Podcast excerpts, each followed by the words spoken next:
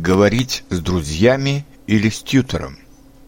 Этим летом меня поразили слова одной американки, что она, изучая иностранные языки, не говорила и не собирается говорить с тьюторами, а предпочитает говорить только с друзьями или знакомыми.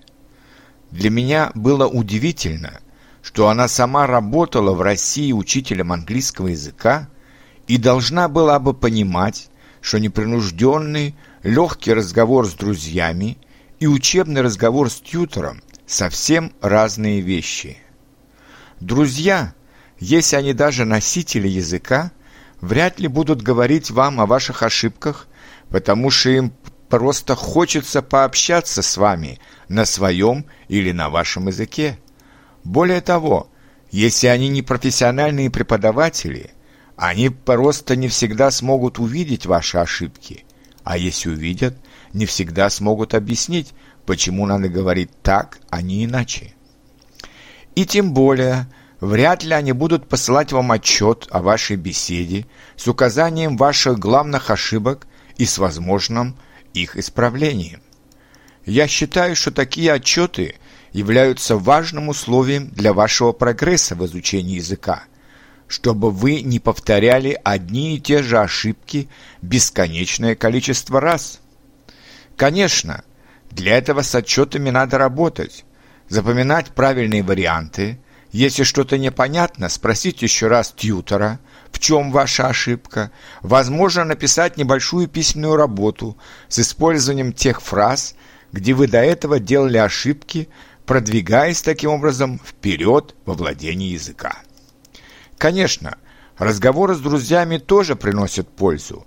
Вы постепенно перестаете бояться говорить на иностранном языке, но ваши ошибки обычно остаются с вами, потому что ваши друзья не заостряют ваше внимание на них, и вы не работаете с ними.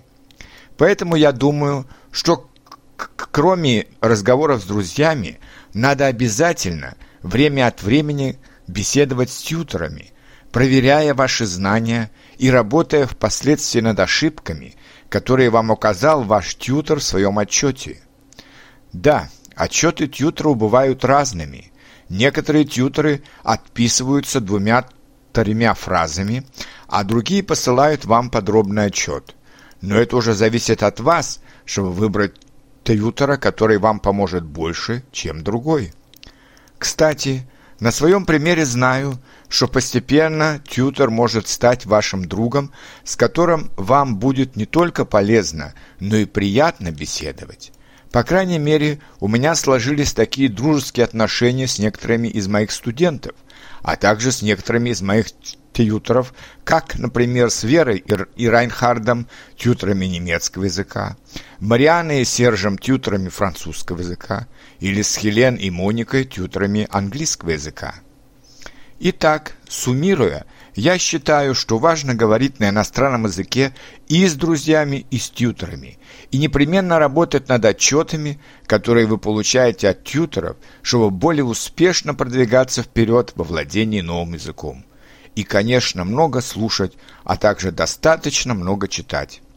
Что касается той американки, то сейчас, мне кажется, может ей просто было жалко пяти долларов на за беседу с тьютером.